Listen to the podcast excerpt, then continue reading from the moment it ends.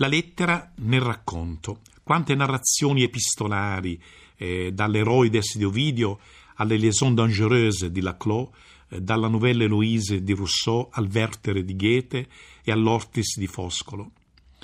Anche la posta elettronica è già nel racconto d'amore e più in generale nel romanzo contemporaneo.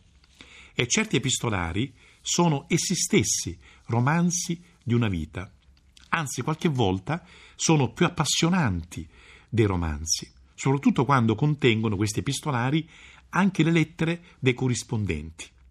Penso ad uno dei più singolari, ricchissimi epistolari della nostra letteratura, l'epistolario di Leopardi. Ma la lettera può anche essere oggetto di un racconto. Pensiamo alla lettera rubata di Poe e a un famoso seminario che su di essa tenne Jacques Lacan. Ma oggi voglio dire di una lettera d'amore che è in un grande libro, in Madame Bovary di Flaubert. C'è stato l'incontro notturno tra Emma e Rodolphe, con la luna che saliva, apparendo tra i pioppi, poi liberandosi bianca nel cielo.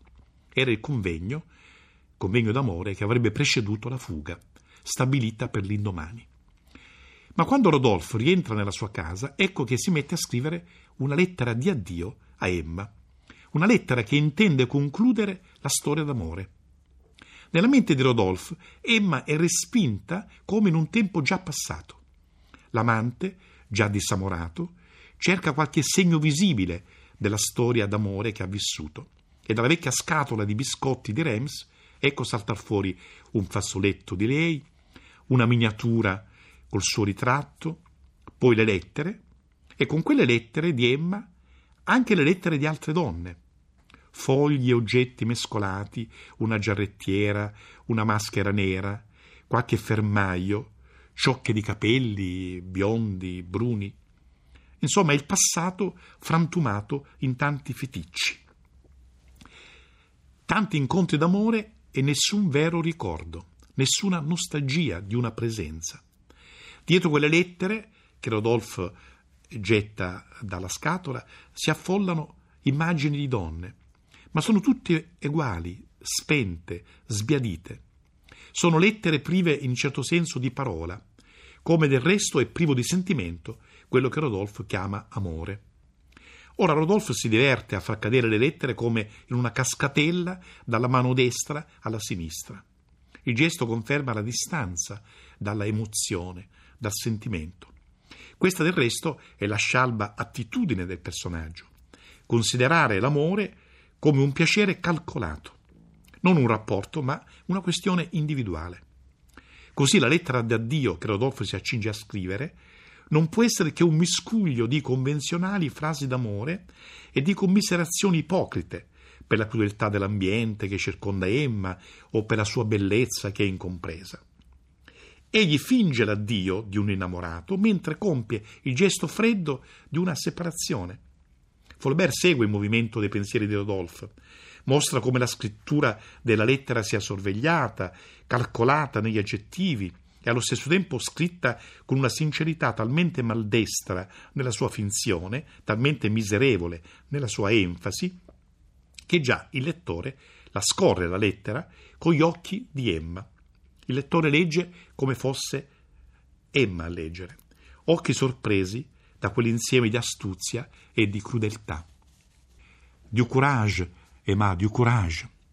Coraggio, Emma, coraggio. Ecco la postura dell'addio. La scelta di evitare all'amante future sofferenze ha consigliato a Rodolfo l'improvvisa partenza. Egli ha deciso di allontanarsi, se ne va in esilio, così dice, per punire se stesso del male arrecato al suo amore. Una partenza senza meta. Je pars, io parto, non ne so nulla, sono pazzo. Addio. Un addio senza meta, un addio che lascia la destinazione del viaggio nella vaghezza propria di chi è smarrito per amore.